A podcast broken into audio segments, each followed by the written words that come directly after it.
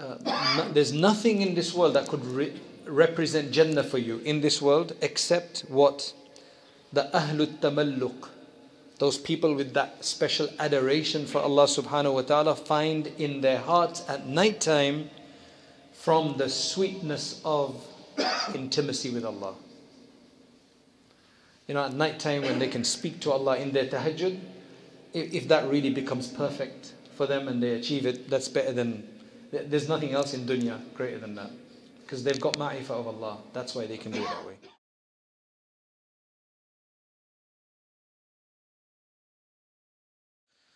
بسم الله الرحمن الرحيم الحمد لله والصلاة والسلام على سيدنا محمد وعلى آله وصحبه وبارك وسلم تسليما كثيرا إلى يوم الدين أما بعد So, dear brothers and sisters, dear friends, dear seekers, dear aspirants, Allah subhanahu wa ta'ala allow us to gain His ma'rifah, especially with the month of Ramadan coming up. So, we're going to look at the next one today, which is on page 103. It's the aphorisms of Ibn Ata'illah al-Iskandari. May Allah subhanahu wa ta'ala has, have a great uh, number of blessings on him and mercies on him, shower His blessings on him. So, the next one is in sync with the previous ones. Uh, we were discussing uh, very interestingly that uh, people they do a good deed and then they're hoping for a reward from that, which is fine. They can hope for a reward, but they need to realize that when they've done a good deed, they've already been given a reward, which is the fact that you've been able to do a good deed in the first place. Because there's a lot of people who don't get to do any good deeds. So the fact that Allah has chosen us, that is an advanced reward already. It's, it's, in, it's a very interesting. Now, Allah doesn't just choose us, but then whatever this devotion is that He chooses us and selects us for, there's multiple benefits that come from this. So when we pray and when we fast and we do any other worship, what is going on? What else are we getting out of it? What's the purpose of that? And what, what are these steps to? What is that a means to? So there's multiple other things. A lot of people, they just reduce it down to reward. I'm doing two of prayer. I've done my fajr. I've done my dhuhr, asr, maghrib. I've made my fast. I'm going to get reward now. That's uh, very reductionist. That is not enough. Allah has much more to give. Allah is generous. Allah is infinite. He's got a lot more to give. So why just keep focus on that? When you know that there's so much more you can get, and Allah gives according to what you expect. Allah gives according to how you think he is and how you think he's going to give you. And Ibn Ata'illah is teaching us what else Allah will give us. So this one is slightly more complicated, right, compared to the previous ones in this sequence. But may Allah give us understanding of it. So this is what he says. So it's not. He says, كفى العاملين جزاء ما هو فاتحه على قلوبهم في طاعته وما هو مورده عليهم من وجود مؤانسته It suffices as a reward for the doers of good that He has inspired obedience to Him in their hearts.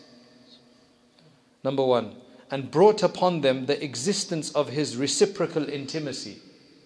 Sounds a bit complicated. It's not really very complicated. Essentially, what He's saying is that in the previous one last time, the last session, we said that it is suffice, it suffices as a reward or recompense for you for the obedience that you do, that He's just judged you worthy of obedience. That was the first one. Now, in this one, He's saying it also suffices another reward that you get from this, and it should be sufficient as a reward for any doer of good that He inspired you to do obedience. He made you obedient. Because that's the purpose of this world, is to be obedient to Allah subhanahu wa ta'ala. So if He's allowed us to play our part and not get distracted, Alhamdulillah. And number two, on top of that, He has brought upon the doers of good the existence of His reciprocal intimacy, which means that, you know, if you have somebody you love, and somebody you're interested in, somebody you love, you want to get close to them. So you get one chance to speak to them you caught them somewhere, you bumped into them, you got a chance, you really enjoyed that. MashaAllah. Then you want to do it again. But they're elusive. You don't find them all the time. Right? They're very busy or Um, there's too many people trying to speak to them. You know, it could be in multiple uh, formats that could be. If you get to speak to them again, don't you get to know them a bit more and they get to know you a bit more? Just imagine any relationship that you've had where you've just got to know someone, you met them the second time, you had a chat, you figured something out about them, you reveal some things more about yourself. Third time, fourth time, fifth time. And then eventually you get to know them, right? And they get to know you. And now there's less awkwardness. You can be slightly more less formal, right? Um, and you can become more personal. And if they're a good person, then you feel good every time you meet them. There's just certain people, every time you meet them, there's just something about them that just makes you feel good, makes you feel warm, makes you feel human being, content and fulfilled. That is supposed to be with Allah subhanahu wa ta'ala. So the fact that He's letting us even speak to Him and devote ourselves to Him and offer ourselves to Him in whatever worship we're doing, whatever worship, it's all an offering to Allah, then we're revealing ourselves to Allah subhanahu He knows about us anyway. But hopefully we're getting to know Allah more in that. And the beauty of this book, may Allah reward this author abundantly for this, is that he has really opened up the multiple aspects of our devotion and worship. Otherwise, we just basically go by, oh, we're getting reward for it, we must do it, otherwise we're going to be sinful, we're going to be punished, we're going to go to hellfire. That is just for the absolute basic. That's the basic starting point. But it goes beyond that where there's an enjoyment and halawa and sweetness and contentment that should be that should be reached. So that's what he says. He's going to give you these two are the rewards. So let's see, let's understand that a bit a bit more. So firstly, when he says that it's sufficient for any doer of good as a reward that he is going to open up their hearts for his obedience, right? Because the heart can only be for one thing. You can only fully devote your heart to one thing. And you'll see that in the world as well, that anybody, I, have seen multiple business people uh, or people who like to be very enterprising, right? Some people, they just really focused on one job. They have an employment or they have a business. That's all they do all their life. That's all they focus on at once. But there's enterprising people, what they do is they'll dabble in this, then they find that opportunity, they'll start doing that, then they'll start doing this. And then you see that when they start doing this and that, this first thing, which is supposed to be their main thing, starts taking a hit. You can't focus on multiple things at once, fully. Unless you're very smart and organized and you've delegated and you've got the right people to do it for you. This is what the issue is. That's why, what is our priority in this world? Is it to attain Allah or is it to, to attain the dunya? If it's to attain Allah, He'll give us that through the dunya. And we'll get the dunya as well. But if it's to attain the dunya, you can't get Allah through that. That's the thing. So you can't. That's why he's saying that if he's already allowed us and put in our hearts the love for devotion, then subhanAllah. That is something to thank Allah for. And the more you thank you, the more you get. So it's about thanking Allah for every little thing. Don't look at it as a big picture. Look at it, break it down now, and understand everything that Allah is giving us. So then he says that what exactly will Allah put in your heart? What, how do you break that down? What are you supposed to get from worship? We never even probably thought about this. Like, what am I supposed to be getting out of this worship? You may know about it because you read books about how the Sahaba felt in their prayer and in their fast. When you read those stories, you, you see that they all felt these special feelings. They had these special experiences they uh, got this strength and they had that experience and then they did this and they felt like this. But nobody's put it together for us. So that's what he's doing today. He's saying that when you're doing an action, there are three things that you could potentially end up with. Uh, number one is muhadara, that you feel you're in the presence of Allah. Allah's ever present right? Allah is ever watchful, ever seeing, and there's nothing that He misses. But now you'll actually start feeling that Allah is, you're in Allah's presence. If we can get that in our prayer, that would sort our prayer out, right? That's what everybody's looking for. So you'll get muhadara, then you'll get muraqaba, Muraqabah is a slightly higher degree than muhadara. Muhadara means that you just hadir, I'm present with Allah. Muraqabah is more like I'm more seeing Him. You don't see Allah physically, but it's like I start seeing Allah's effects everywhere. Right? You start noticing it, you start meditating on that, it's deeper. And then the highest level is mushahada, where you can witness. Everything is a witness to Allah. Because everything is a witness to Allah. You see, anything is like, oh, that's made by Allah. That must be Allah.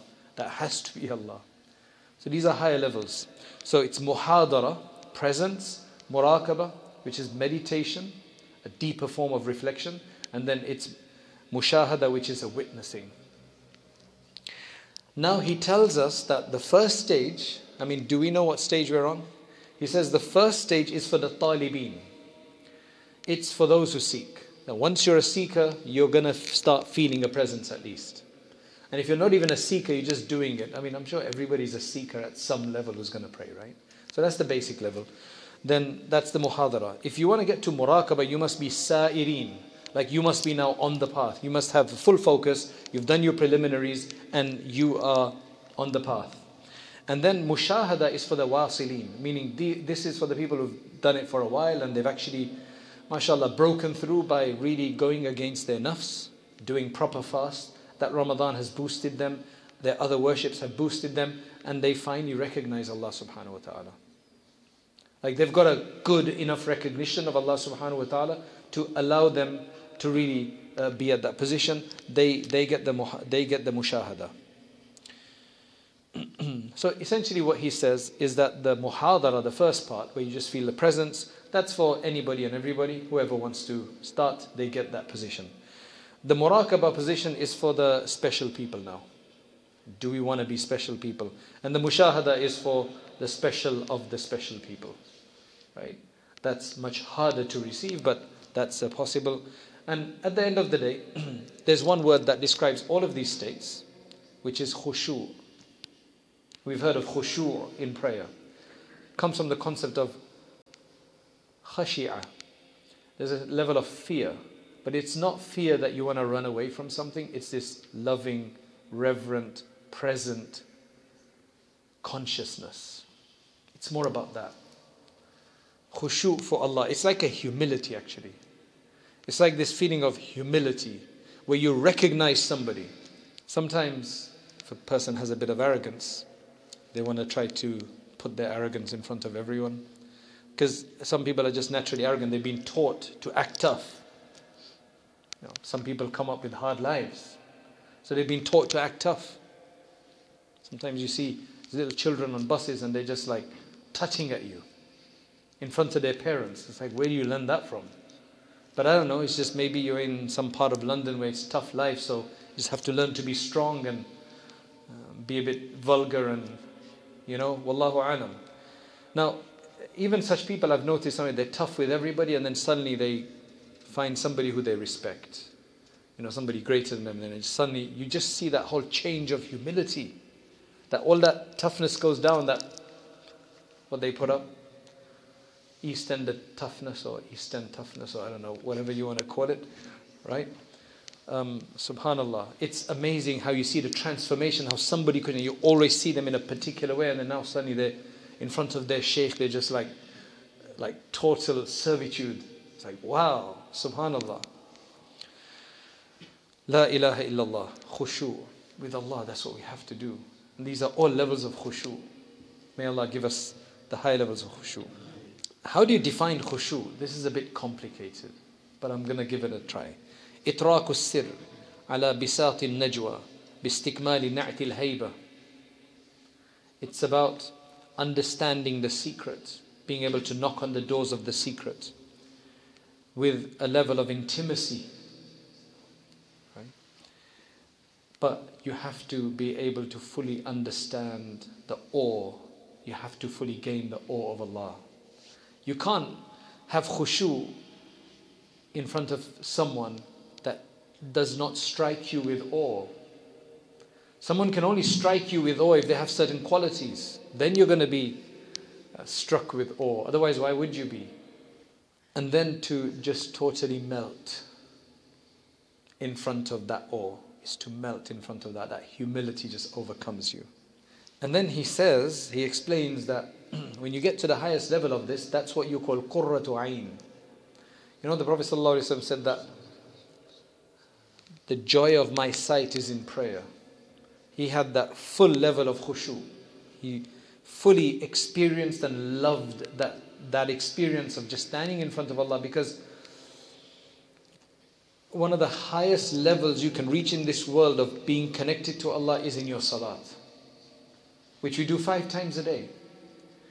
Everything else that we do, the dhikr and so on, is all to just get that deep presence for Allah and improve your prayer as well. So if you do meditation, you're learning to focus so that in your salat you can focus. Because if you focus in your salat, if we get focus and conscious in our salat, then you get your ascension. Not like the Prophet Prophet's ascension, but a spiritual. That's, that's because that's your discourse with Allah. Salat is munajat. The Surah Al Fatiha is like that. You read one verse, Allah responds. You read another verse, Allah responds. Everything. It's multiple ways that you're speaking to Allah in salat. The tasbih, the takbir, the tahmeed, the thana. It's just ta'zeem. There's like multiple things. That's tasmi. Like everything's in salat is the one go to place where you can get the highest level of experience. May Allah grant us that experience. La ilaha illallah. Now, uh, Imam Zarruq, he said that when a person, uh, it looks like it's slightly different, he says that when you're in worship, whenever you're doing any kind of devotion to Allah, your salat, etc., he says that there are three states that you could achieve. The first one he says is wujudul uns bihi fiha biruhi iqbalih. What does that mean? One is that you, when you, when you start to offer a worship to Allah, you should feel, you should. That's why you, you need to stop doing it just for avoiding punishment. If you, you can't even get onto this path if you can't get over that. That must be at the back of our mind to just deter us from missing. But really, it needs to be for love. That, that's what we really need. Then everything just becomes easier. Everything. If, I'm only going to do this job because I'm going to get told off if I don't. I want to do this job because I really want to make him happy and I want them to be happy with me, right? It's a big difference in those two things. So you're supposed to have uns. Uns means familiarity and comfort and this feeling of, you know, you said you talk to somebody a few times and then you get comfortable with them. No longer do you feel that scared. You start seeing their love, you start seeing their affection towards you. He says, what usually happens from that is you get a softness in you afterwards. There's a gentleness and humility that will create, be created in you. And you'll see this in somebody who, again, used to act tough and then they started on a dhikr regimen. Right? They do dhikr regularly, you'll see that they will become softer people. People who do dhikr, they usually are supposed to become softer and gentle because they have to develop humility with the name of Allah because if they do dhikr properly, that means they're remembering Allah. You can't act great in front of Allah. Right? The second thing he says that you're going to get through a uh, through your worship, or we should be getting through our worship, is wujud al-tamalluq bayna yaday. The concept of tamalluq. If you look at modern Arabic dictionaries, they'll tell you it's flattery. When you're just trying to flatter someone. But if you look at the classical Arabic dictionaries, a tamalluq is to behave in a loving, affectionate, and coaxing way with adulation and admiration for someone. You can only, the modern concept or negative concept of tamalluk is flattery, where you're just trying to flatter somebody so that um, you get into their good books. But that's disrespectful with Allah subhanahu wa ta'ala. Because flattery includes falsehood exaggeration, and make up things. With Allah subhanahu wa ta'ala, you don't need to make up anything. He is much more than what you, what you can even think He is.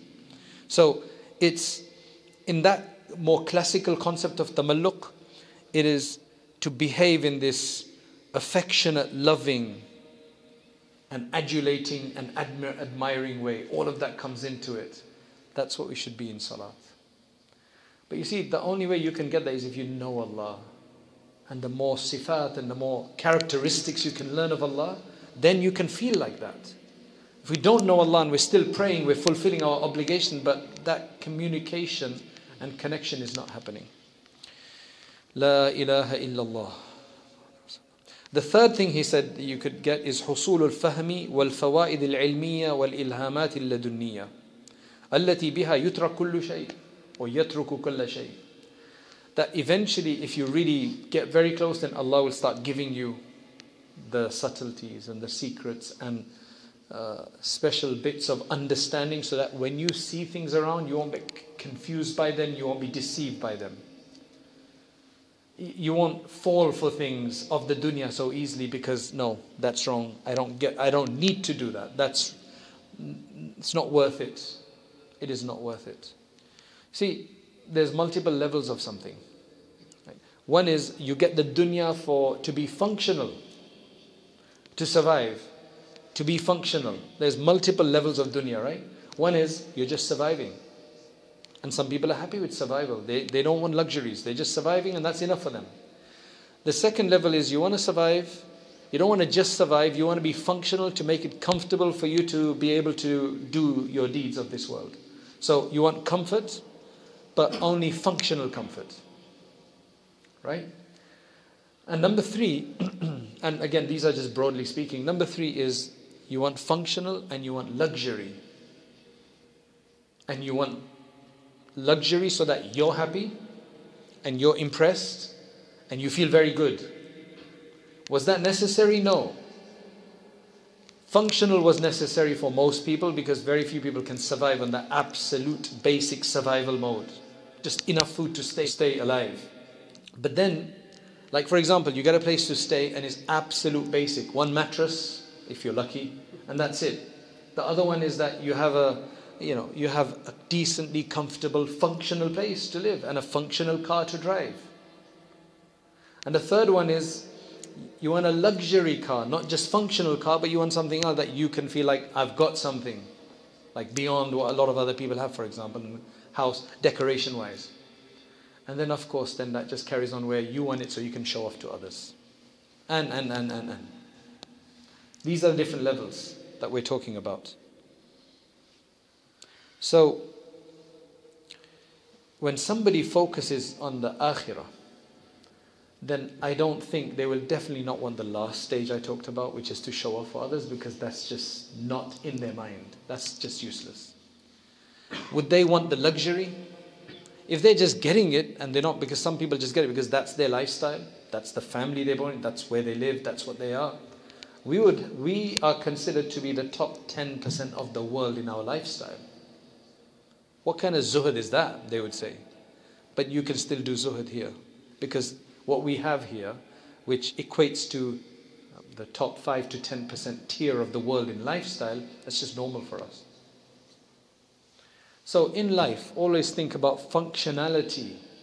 Remember, I don't know if you know you've heard this idea before, but be functional rather than over the top, then you're constantly oh, he's got that car, I want that car as well. He's got that house. There's always going to be a bigger house. There's always going to be a bigger car, a bigger pen, a bigger laptop, a bigger phone, better clothing. There's always going to be that. It's never ending. So be functional, fine. Right? If you can't deal with the basics, which is difficult, be functional. It's difficult. It's difficult. So when you move into a new place, you're decorating. It's complicated. Somebody saying, you need to have a feature wall. This is where you'll bring your guests. You'll have to have a feature wall. You get special paints and special wallpaper and designs for that. It's like, man, just need it functional. I don't have time for all of that. It's just functional. I'll put my kitabs there. That'll become my feature wall. It's just no ending. There's just no ending. I just spoke to somebody. Uh, he just got a new house some time ago and he put special sockets. There's no end to it. Special sockets. And now he's like, I wasted my money. He's saying that now after, I don't know, a year or two. He's like, it's, it's just, you know. Because I guess if every visitor doesn't come and say, oh, mashallah, nice sockets, then he's like, what's the point? La ilaha illallah. I'm not against functionality. If functionality costs money because that's what you need it, spend it. But otherwise, you can spend more. That's not a problem. As long as it's not haram and it's not israf and it's not showing off. But at the end of the day, you just get worried that it's the, the, the we're not training our nafs and our heart are just giving up to what is not really what it should be. And I think if we're going to go look, I mean, because you know, you don't just get the best sockets just like that. You have to actually do research as to what are the best sockets. That's a time consuming. You've just spent time doing that, haven't you? Unless you just got the best because your friend said these are the best, so you just get them and you said Bismillah, close my eyes and get them. You know, but everything requires effort, and we don't have time in this world. So you will eventually understand the reality of things. You'll understand what is needed, what is not needed, what is extra, uh, what is sufficient, what is beneficial, what is harmful. When you can get that criteria, that's when you have fahm. That's when you have understanding and comprehension of Allah subhanahu wa ta'ala. And your worship should get you to that level if you do it properly. I think that's very, very useful. Okay, subhanAllah, there's uh, one of the scholars, he said that fit dunya jannah. There is a Jannah in this world, like there's part of Jannah in this world, paradise. What is that? Man dakhalaha lam yashtaq ila jannatil akhirah. Wow.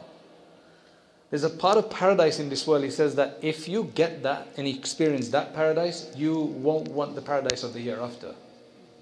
What must that paradise be like? That you get that in this world, that you don't want the paradise of the hereafter. La ilaha illallah. Wala ila shay. You won't need anything. You won't want anything after that if you get that. Walam yastawhish abadan. You will never feel strange, alone. You will never feel strange and alone or without assistance. قيل ما هي? What is it that you're talking about? قال معرفة الله. Once you know Allah, then you just have that always comforted feeling that you're being looked after. Doesn't matter where you are. Yes, you will undergo troubles and difficulties, but you'll be fine. You'll be fine. May Allah grant us ma'rifah. Ma'rifah is superior to the Jannah of the hereafter. Because once you know Allah, you're with Allah, you're with the creator of Jannah. You don't care about Jannah anymore. He'll of course give it to you. But you don't, you, are not worried about that anymore. Says, I've got Allah now, I've got the maker of Jannah, the creator of Jannah, designer of Jannah. what do I need? Some ulama say that uh, no, there's nothing in this world that could re- represent Jannah for you in this world except what the Ahlul Tamalluk, those people with that special adoration for Allah subhanahu wa ta'ala, find in their hearts at night time from the sweetness of intimacy with Allah. You know, at night time when they can speak to Allah in their tahajjud, if, that really becomes perfect for them and they achieve it, that's better than. There's nothing else in dunya greater than that. Because they've got ma'rifah of Allah. That's why they can do it that way. Prophet it's like then you're willing to stand all night for the first iPhone. I mean, that's what we do in this world, right? The Prophet ﷺ used to stand all night until his feet get swollen for something greater than iPhones, right? Can you not? I mean, there's no comparison, but you know what I mean. There's no comparison. But why would somebody stand until their feet get swollen? Like, surely like, that's not what God wants from me. No, it's just I feel something. I'm doing this for myself as well. For Allah, of course. Not for myself, it's for Allah. That's why um, some scholars says that feeling this adulation and adoration for Allah subhanahu wa ta'ala through that uh, special discourse that you have Allah subhanahu wa ta'ala with Allah in the world is not the world. That is not the world. That's from the akhirah that Allah gives somebody. May Allah give us from that. هو من الجنة أظهره أظهره الله في الدنيا. It's from Jannah. Allah subhanahu wa ta'ala has just uh, revealed it in this world. لا يعرفه إلا هم. It's, not, it's nothing that you're going to understand. Only those people who get it will really understand what they're getting from that. ولا يجده سواهم روحا لقلوبهم or روحا لقلوبهم. They're the only ones who are going to get uh, get, get something of that. And then another thing that you get from your worship uh, these are some of the benefits of worship. Another thing we get from our worship is athamarat, are the rewards. What are the rewards that you get? What additional rewards do you get? What other additional fruits of worship are there? Then that's where he says is that Allah subhanahu wa ta'ala will allow you to feel his closeness. Allah will allow you to feel his closeness. Now, how do you get this closeness and this familiarity? He says, one familiarity and comfort you receive is in dhikr of Allah. When you start remembering Him, you start feeling that experience. Now, these can, this can only be achieved by those people who have literally allowed themselves to perish from all worldly desires. Then you'll get that feeling. Otherwise, the world is constantly distracting us. That's why we don't get it because we're too involved in that world. Like the world's in our heart. And then he, he says the second one is this familiarity or, or intimacy of closeness that you'll feel with Allah subhanahu wa ta'ala. And the third one, he says, is the one where you'll feel that intimacy of witnessing Allah. So it's a similar thing, that, uh, uh, but it's just this closeness that you will feel.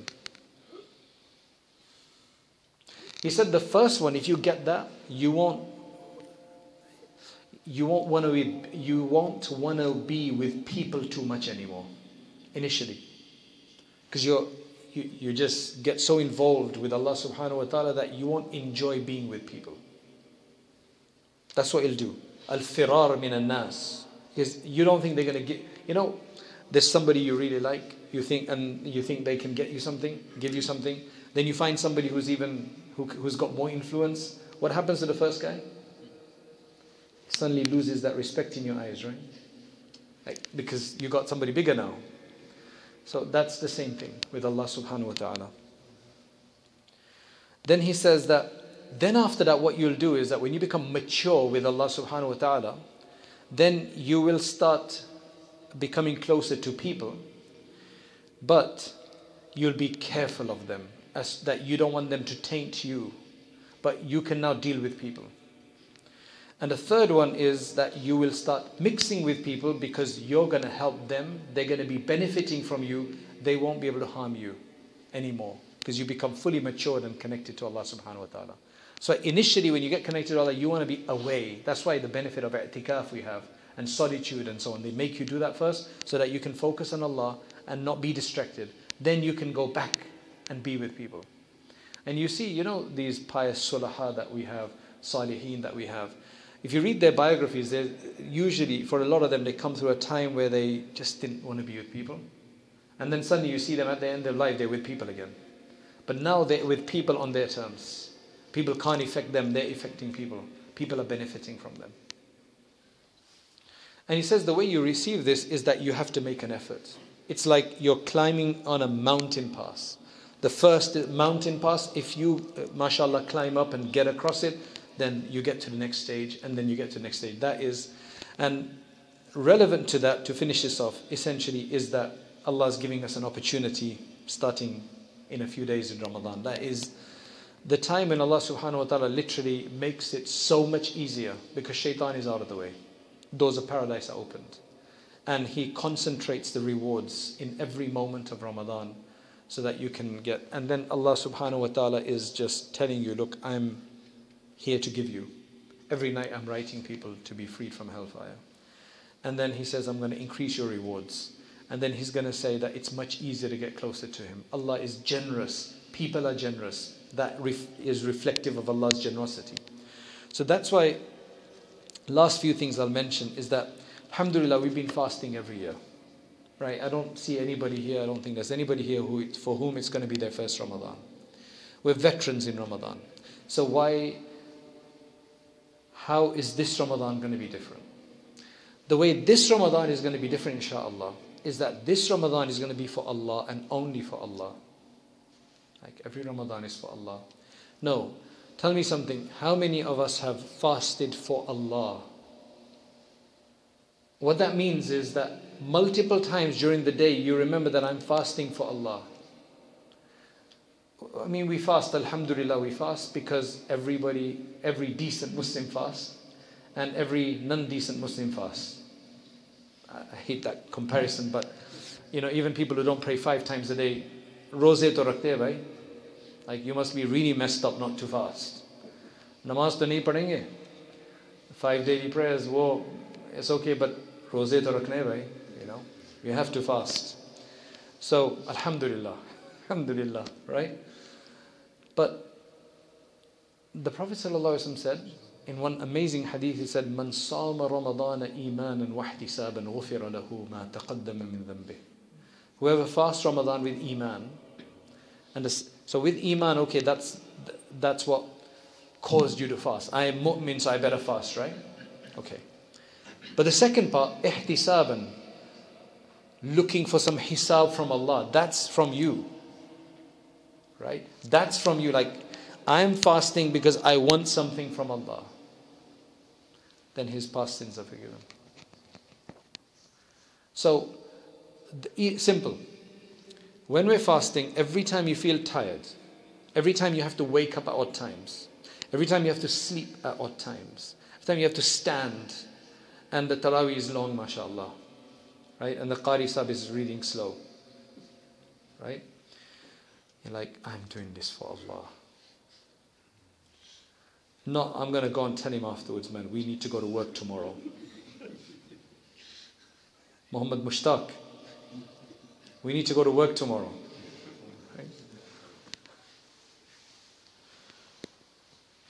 I'm doing this for Allah. I'm doing this for Allah. Other people have done so much more. This is a little bit we can do. Believe me, your fasting will change. Your fasting will change. That will be when you got Allah through your fasting and through your worship. That's what this is all about. We've got a time to train ourselves. Every time you feel tired, thirsty, weary,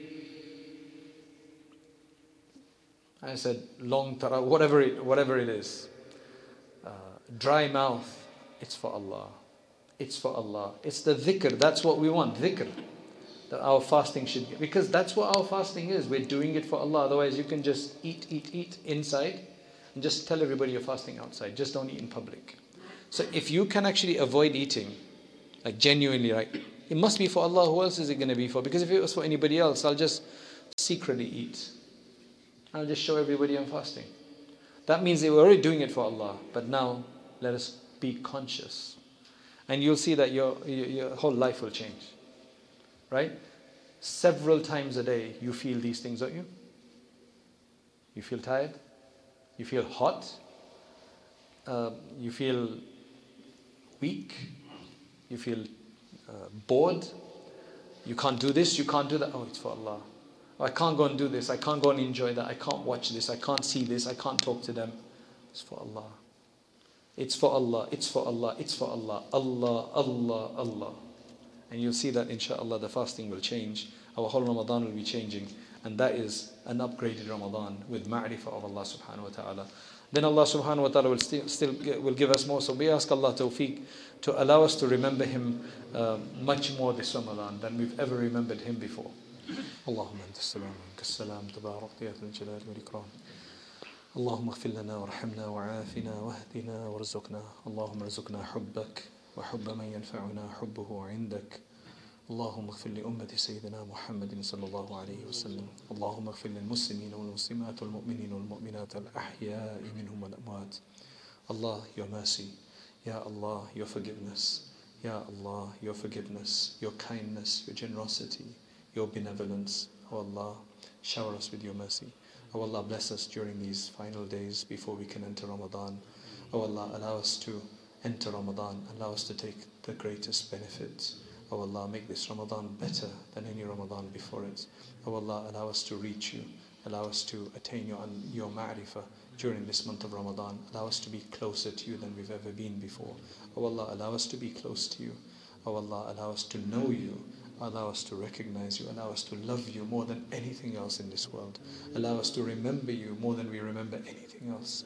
Oh Allah, let your remembrance infuse every aspect of our life. Let your remembrance be everywhere. Let your remembrance be everywhere. Allow us to witness you everywhere. Oh Allah, allow us to witness you everywhere. Oh Allah, oh Allah, we are extremely grateful. We can't thank you enough for allowing us to be here to know this, to learn this. Oh Allah, allow us to learn more so that we can understand you more. Oh Allah, reward this author. O Allah, reward all of those who have allowed the deen of Muhammad sallallahu alayhi wasallam to come down to us. O Allah, allow us to also be instrumental in allowing this deen to reach other people, whether that be through the masjid or a madrasa, O Allah, or through scholarship, or through assistance, or through donation. O Allah, make us all part of this. O Allah, do not deprive us. Make us of your chosen ones. Make us of your beloved ones. O Allah, accept us all for the service of your deen. Give us greater himmah, great, give us a uh, greater aspiration. Protect us and grant us your such satisfaction comfort with you and familiarity with you and so that we do not have to fear anything else, that we don't fear anyone else. O Allah, grant us afiyah and grant our brothers and sisters afiyah around the world. Accept whatever little that we're doing, and we are thankful to you for allowing us to do it in the first place. Now, O Allah, we ask that you grant us all of these other rewards that you have granted to your religious, your righteous ones, your close ones. O Allah, we ask that you forgive us and totally purify us and make us worthy of your rahmah and your mercy. سبحان ربك رب العزة عما يصفون وسلام على المرسلين Alhamdulillahi Rabbil Alameen. Uh, the point of a lecture is to encourage people to act, to get further, an inspiration, an encouragement, persuasion. The next step is to actually start learning seriously, to read books, to take on a subject of Islam and to understand all the subjects of Islam, at least at their basic level, so that we can become more aware of what our deen wants from us. Uh, and that's why we started uh, Rayyan courses, so that uh, you can actually take organized lectures uh, on demand whenever you have free time, especially, for example, the Islamic Essentials uh, course that we have on there, the Islamic Essentials Certificate, which you take 20 short modules. And at the end of that, inshallah, you will have gotten the, the basics of uh, most of the most important topics in Islam, and you'll feel a lot more confident. You don't have to leave lectures behind. You can continue to leave, uh, you know, to listen to lectures, but you need to have this more sustained study as well. Jazakallah khairan. Assalamu alaikum wa rahmatullahi wa barakatuh.